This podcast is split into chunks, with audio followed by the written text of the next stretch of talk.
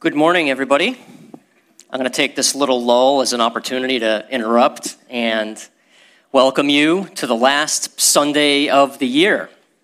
For us, the last worship service we'll have on a Sunday. We have one on Saturday, remember, but my name is Brian Marchioni, and as always, I'm, I'm super excited and honored to be able to share the Word of God with you this morning. And we're continuing our Advent series. We're in the fourth week of Advent, and we're reading the early chapters of the Gospel of Luke that lead up to Jesus' birth. And so today we're going to look at the end of chapter 1 in Luke's Gospel. So if you're able, please stand and let's read God's Word. We're going to start in verse 57 and go all the way through to verse 80. A little bit of a longer passage today, but listen carefully with me to what God's word says in Luke chapter 1, 57 through 80.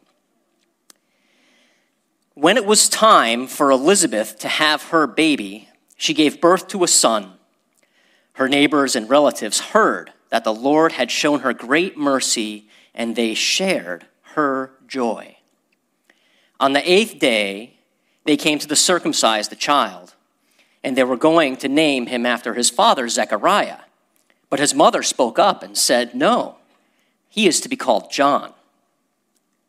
They said to her, There is no one among your relatives who has that name. Then they made signs to his father to find out what he would like to name the child. He asked for a writing tablet, and to everyone's astonishment, he wrote, His name is John. Immediately, his mouth was opened and his tongue was loosed, and he began to speak, praising God. The neighbors were all filled with awe, and throughout the hill country of Judea, people were talking about all these things. Everyone who heard this wondered about it, asking, What then is this child going to be? For the Lord's hand was with him.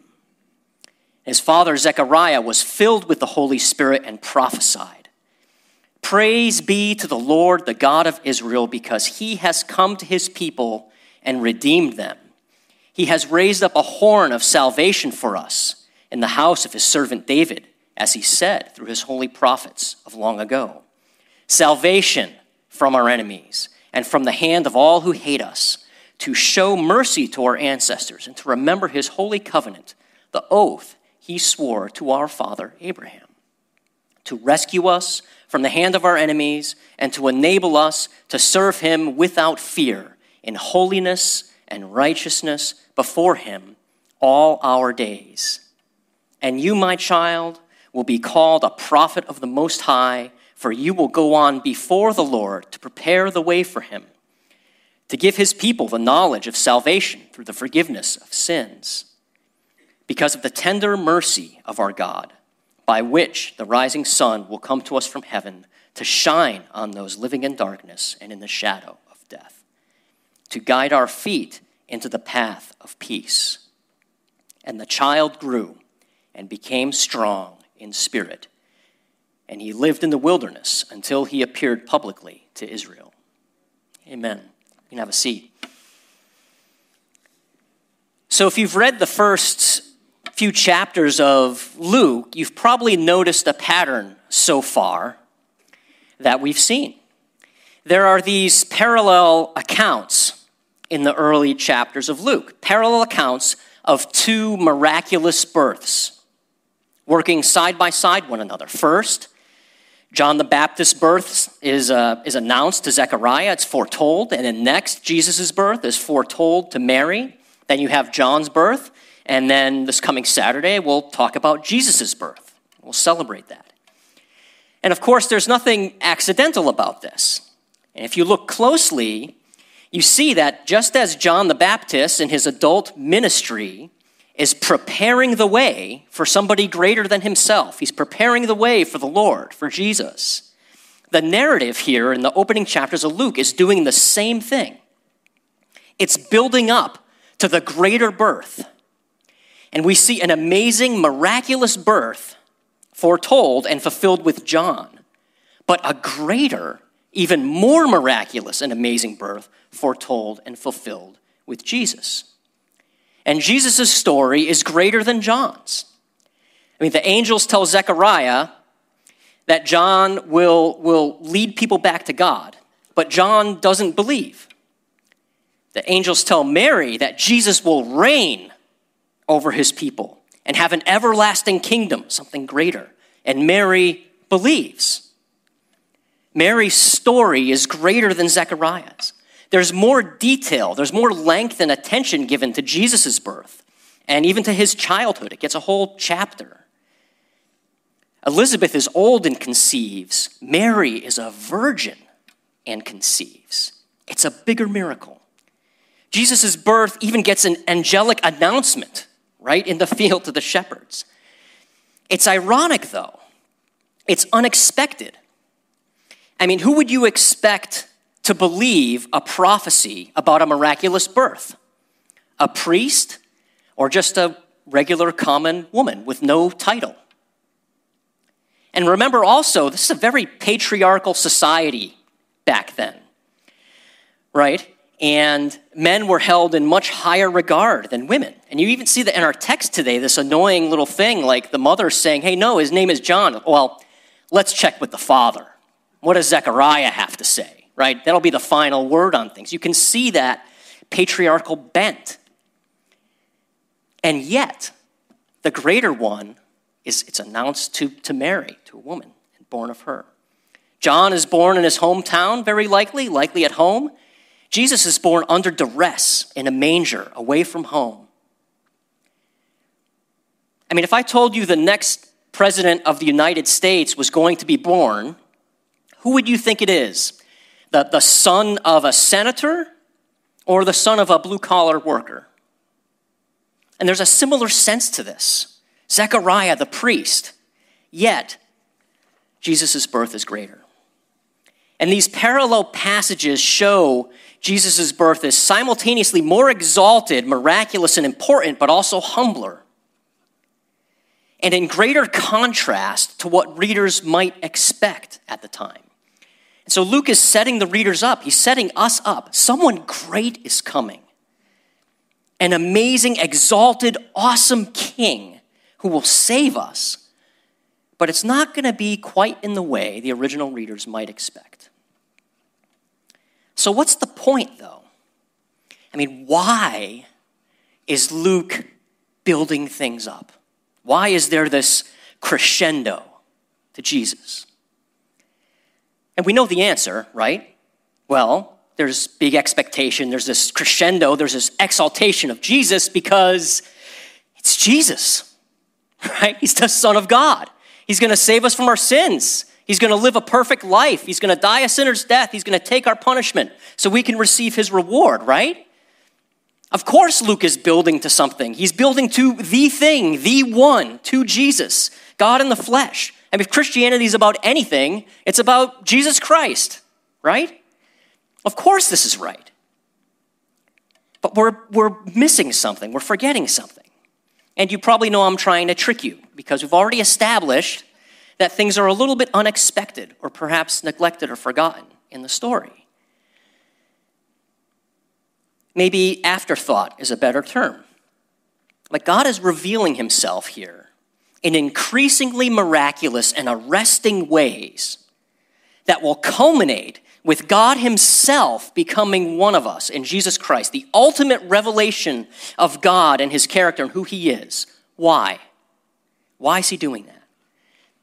Well, let's look at another pattern that we see in Luke's Gospel. So last week, uh, Pierce showed us Mary's response to her pregnancy when she visited Elizabeth reread that text, and what is Mary's song, the Magnificat, her, her poem that she sings? It's worship. It's worship. It's praise to God. What's the first thing she sings in verse 46? My soul glorifies the Lord. Today, we see Zechariah. The second he's able to speak again, what does he do? He praises God. He worships. Verse 64 Immediately his mouth was opened and his tongue was loose, and he began to speak, praising God. Next week, what's going to happen? Bigger, ultimate revelation of God, Jesus, God Himself in the flesh. Angels are going to appear to shepherds in the field and worship. Glory to God in the highest. The shepherds are going to go see Jesus and they're going to worship. Jesus is going to go get circumcised and Simeon's going to worship. The prophetess Anna is going to worship. It's a pattern of worship. Revelation of God, worship. Revelation of God, worship. And this, brothers and sisters, is the ultimate why that I think we often neglect or forget. It's like, oh, oh yeah. Because we tend to emphasize Jesus coming to save us and, and rescue us. He's going to save us from our sins. He's going to provide comfort in our troubles, uh, guide us, and help us with decisions. Amen. Yes, amen. But what's the point of all that? Why is God doing these things? Well, yes, of course it's because He loves us. Of course it's because He wants to renew us and redeem us. But why? For what? Why does He want to do all that? For worship. To worship Him. Worship is the end game.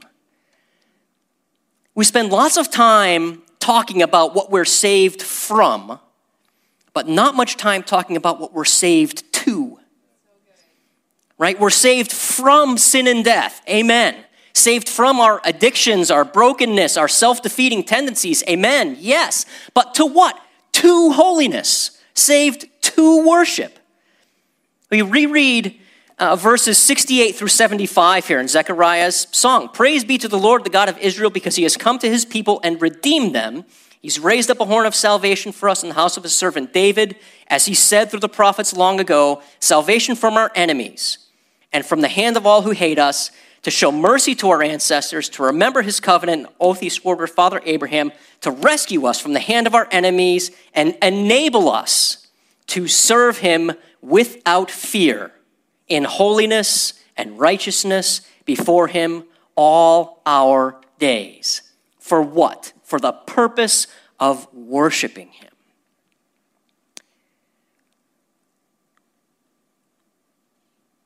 So let me stop because, I mean, at least if I'm honest with myself, right? This is kind of, when I think of worship, it's almost disappointing, right? This, that's the end game. It's worship. Right? It sounds boring, to be honest with you.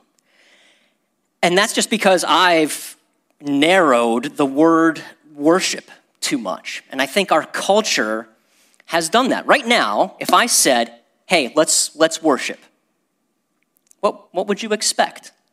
You'd expect Christopher to come up here and we're going to stand up and we're going to sing, right? That's what worship is it's, it's singing. And amen, that is one form, but there's more to it.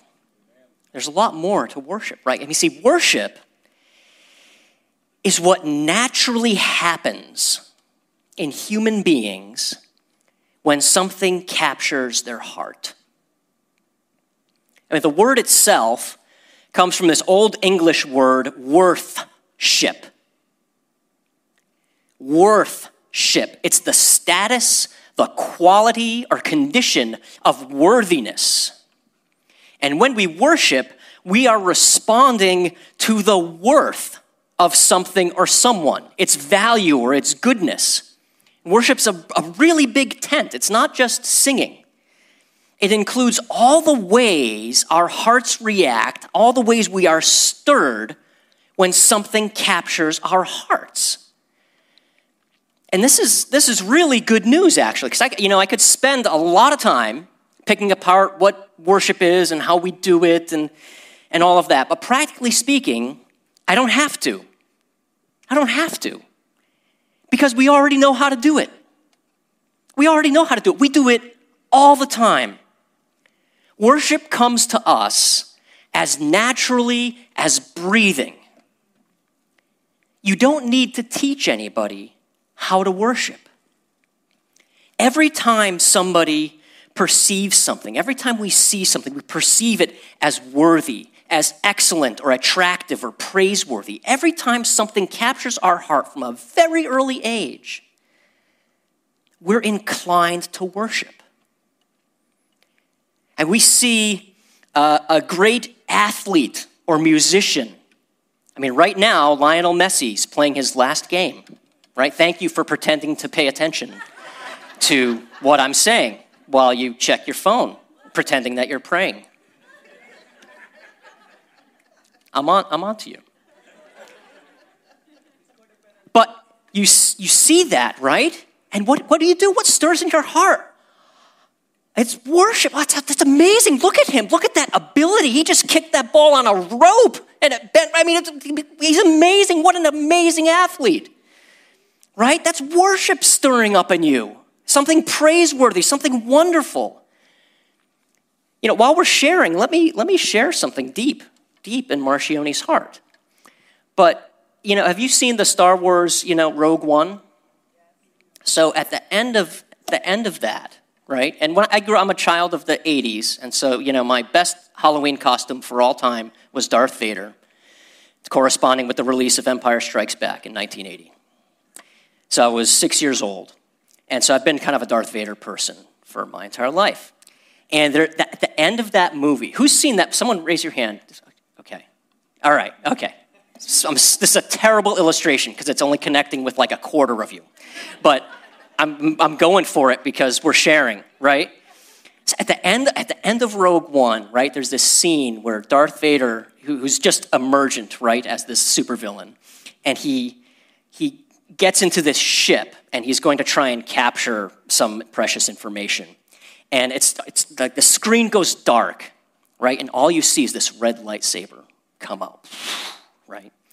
And then there's all these guys who are going to fight him, and he just annihilates the place. He's just wielding tremendous power. It is the, like my, I had, my eyes were wet. It was just this scene that was like, oh my goodness, right?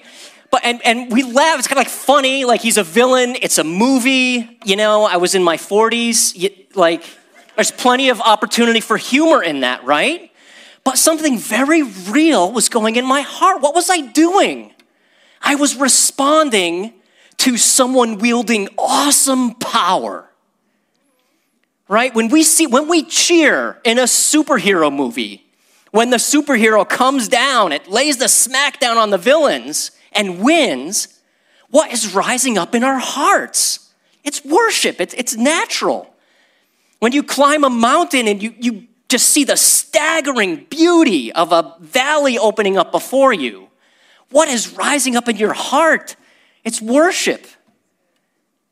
Experiences, even things that you know we typically think of as, as wrong, or even we think of like power or money, or even if you're narcissistic and it's yourself, you're responding to something attractive, something beautiful or praiseworthy, and naturally you're inclined to worship. Your heart is, is captured by it, it's captivated by it. And when I met my wife, Catherine, and what happened? Eh, she caught my heart. And so I thought about her a lot. I, I honored her. I brought her gifts. I praised her. If I were, you know, Sean Richmond or Brendan Hollingsworth, I probably would have sang to her. There, you know, that those are the by the the only two data points I have in my life that people actually do that, like sing to their to, in courtship. Um, I knew, you know, it happened, but I actually witnessed it with with Sean and Brendan. I'm like, wow, people actually singing to their wives. If I sang to my wife, I wouldn't be married right now. We would, would the courtship would have just fallen flat right there. Okay, right? But we praise her. I wrote her love letters and notes. Ultimately, I gave my life to her. That's a worshipful type of thing, that direction, right? And we just we just do this as naturally as breathing. We all do when we see something that catches our heart. We worship naturally all the time and we absolutely cannot turn it off. You know, it's almost as if it's almost as if the human race was created for worship. It's almost is as if we were made for the very purpose of pointing to and glorifying and proclaiming the worth of someone or something. If I didn't know any better, I'd suspect that we were created in the image of God, right? And made to reflect Him and point to Him and draw others into Him and to worship Him. And this is good news, but it's also bad news because our worship is distorted. It's, it's broken, it limps along. We could say that we tend to worship the wrong things. And in a way, that's right, but it's actually deeper than that. I think what's really going on is that our worship isn't big enough. You know, it, it stops too soon. We see something beautiful or praiseworthy, but that thing or person or feeling is where we stop. That's the stopping point. It's like looking at a, a beautiful painting and praising the painting or the frame rather than the artist. I see beauty in my wife, and she becomes the ultimate thing for me, the ultimate beauty. And I worship her beauty rather than the author of beauty. It stops short. And my wife's beauty, the beauty of a painting, the beauty of a mountain range, it's just a it's a shadow. It's just a pointer upwards to the ultimate beauty in God. It's God's, hey, look, I'm, I'm even better. And this is true of, of everything we worship. Everything we worship that stirs in us, that captures our heart, it's just a shadow of what we long for in God anyway. Pick, just pick something. Pick something that you delight in, something that you seek out, something that is wonderful, that has your heart. What's underneath it? Do you delight, delight in beauty? That's God. He's more beautiful. He invented beauty. Do you delight in comfort or security or being loved or provision, a good meal, feeling that satisfaction? That's God. Do you delight in seeing justice? That's God. You long for God's justice. Do you delight in the, the staggering complexity and organization of nature? That's God. He thought of that. Do you delight in seeing someone with awesome power wield it for good? That's God. We could do this all day with anything. But our problem is that we stop short and we worship the created instead of the creator. And when we do that, we wind up empty because the created thing or experience or person or whatever that we're worshiping, it's not big enough. It can't give us what God can. It's not, it's not big enough. And so the good news to that bad news that we see in this text and, and in all scripture is that God is out to right this. He's out to fix this. He frees us to worship Him verses 74 and 75 to enable us to serve him without fear in holiness and righteousness before him all our days. We are saved, we are redeemed, we are rescued to worship God. You even see it in miniature here in Zechariah's story. He's freed from his speechlessness and he worships. Isn't that interesting? He sins in disbelief. He faces a consequence because of that sin, but later he's freed from it and worships. God's mercy liberates us to worship him freely. He rescues us to enable him to serve to enable us to serve him without fear in holiness and righteousness before him all our days. And that, you know, in the, the translation here, that word serve, it occurs 21 times in the New Testament, and it's often used hand in hand with worship. There's another word for worship, and it will usually say, like, you know, serve and worship, or it'll just say this, this word serve. It's in the same context as other words for worshiped. And just think about it. I mean, what does it mean to serve God? What, what exactly does he need? He, he doesn't need anything. We don't wait on him or get him things or anything like that. We serve by worshiping. through obeying Him. And I, I, find it interesting that serve and worship are often so close to one another in the Bible because you serve the thing that you worship. The thing that's captured your heart when you worship something, you're going to order your life around it in pursuit of it. And so the purpose of salvation is holiness and worship. We're saved from our sin and judgment, from our enemies, and to holiness, to peace and worship. We're saved to worship God. What are we going to do when we get to heaven? How we get a glimpse of it? Read Revelation 4, Revelation 5, Revelation 20. Daniel 7, this vision of the Son of Man. Isaiah 6, angels crying out, Holy, holy, holy. What's everybody doing? in heaven. They're worshiping God, they're delighting in Him. We're saved to worship God. This is the end game for us. This is what we were made for. This is why worshiping God, and especially in a group of people like we are today, it's making God's kingdom manifest on here on earth. It's pushing back the darkness. This is the way things are supposed to be. Different tribes and tongues and nations in one voice, worshiping God, proclaiming his worth, acting like God, loving one another as God loves us, doing the things that God does. This is just a, a, a glimpse of what we were made for, a glimpse of the kingdom of heaven. And so we can, we can do this, we can worship at just every moment of our lives. We, we can make everything, everything. How, how do I emphasize this more strongly? Everything, worship. And I'm actually in, indebted to, to Sean. Uh, for years ago, we were talking about worship, and I was talking about how I struggle with it a lot when I come here on Sundays. Sometimes when I'm not drumming, I'm out there and it's, it's tough for me to engage. And he taught me to connect the dots, right? So, what amazes you? What do you delight in? What makes your heart sing? Connect those dots upwards to God.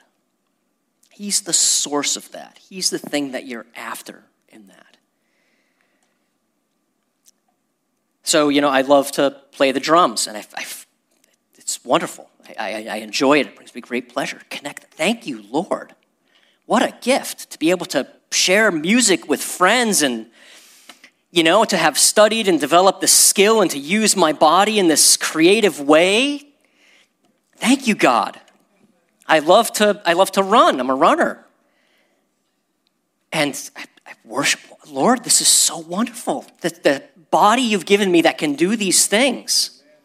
I worship you. Thank you for this beautiful day that I'm free and I can choose to go outside, that I have sneakers and clothes and I can run and I can do this. Praise you. Thank you, God. Whenever you admire beauty, whenever you see wisdom or skill or insight or ability or engineering, architecture, creativity, right? Like, connect the dots upwards to God. You realize that, like, the very best of humankind, right, is just the palest, most dim reflection, imperfect shadow of God? Or you see something that is amazing to you, some skyscraper or whatever it is, right? I mean, that's just a, a pile of toothpicks next to the Empire State Building when you think of it in God. You know, we're drawing stick figures next to the Mona Lisa. Let it, let it connect the dots, point it upwards to God. Everything, everything. I mean, the, the older I get and the more I learn and experience life, the more I see that. Pick an object in the room. But this wood, where did this wood come from? Who planted the tree? Who cut it down so skillfully in this the butcher block deal here and it's routed out nice and smooth and sanded down? Just hundreds of thousands of man hours of labor to develop the technology to be able to do this. And where did the carbon come from from the wood anyway? Who invented that? How did that get here? Right? Like billions of years ago.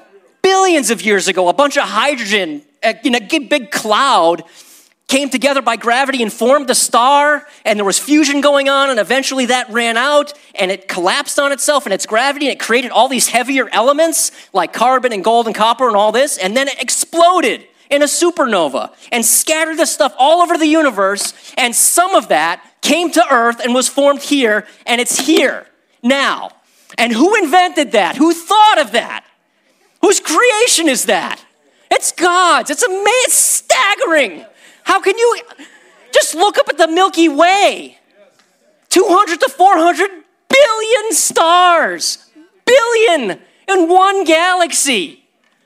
How many atoms and electrons are in there?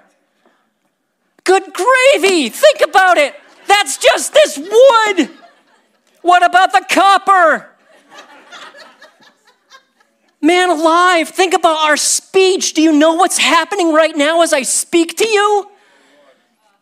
Goodness gracious, millions of electrical impulses in my brain are firing off in perfect coordination and causing this unassailably complicated chemical reaction to happen in all these little cells in my muscles to cause my breathing and my vocal cords and my tongue and my lips to form sounds, vibrations in the air that are wiggling your eardrums and causing little sensors and other electrical impulses to go into your head, and you understand me. And it's happening like this just boom, every day, all the time. God thought of that. He's the engineer. Does your jaw drop in awe? And that's just a piece? That's just me, broken, fallen me. And it's amazing. People devote a lifetime of study just to mitochondria. Your head should explode. Praise the Lord. Connect the dots. You know, Franz Joseph Haydn was this famous composer in the late 18th century. And one of Haydn's compositions is called The Creation. And it documents the seven days of creation that, that's found in Genesis. And on one performance of this, when he was very old at the end of his life, the orchestra played it in Vienna Music Hall. And the audience was just raptured by this and stood up and started applauding Haydn for this just beautiful work that was so beautifully performed. And he struggled, he stood up, a motion for the crowd to be quiet. And he pointed to heaven and he said, No, no, not from me, but from thence comes all. From God. From thence comes all. But there's one more problem we got to deal with. Okay, sure, Marcioni. I can worship when I'm standing on a mountaintop. I can worship when I contemplate, you know, organic chemistry or whatever. But what about when I'm in a hospital bed? What about the portions of our lives when we aren't confronted with God's goodness and beauty, and instead we experience the privation of it? We see pain, we see hurt, hunger, injustice. We see a barren wasteland instead of a verdant forest. Well, look again at what Zechariah does in the text. If you reread 68 through 75 in this chapter, Praise be to the Lord, the God of Israel, because he has come to his people and redeemed them. He's raised up a horn of salvation for us, He's freed us from our enemies. He's using the past tense. Has Zechariah experienced any of these things? Has he been rescued from his enemies? Are the people saved yet? Is everybody serving God without fear in Jerusalem? No.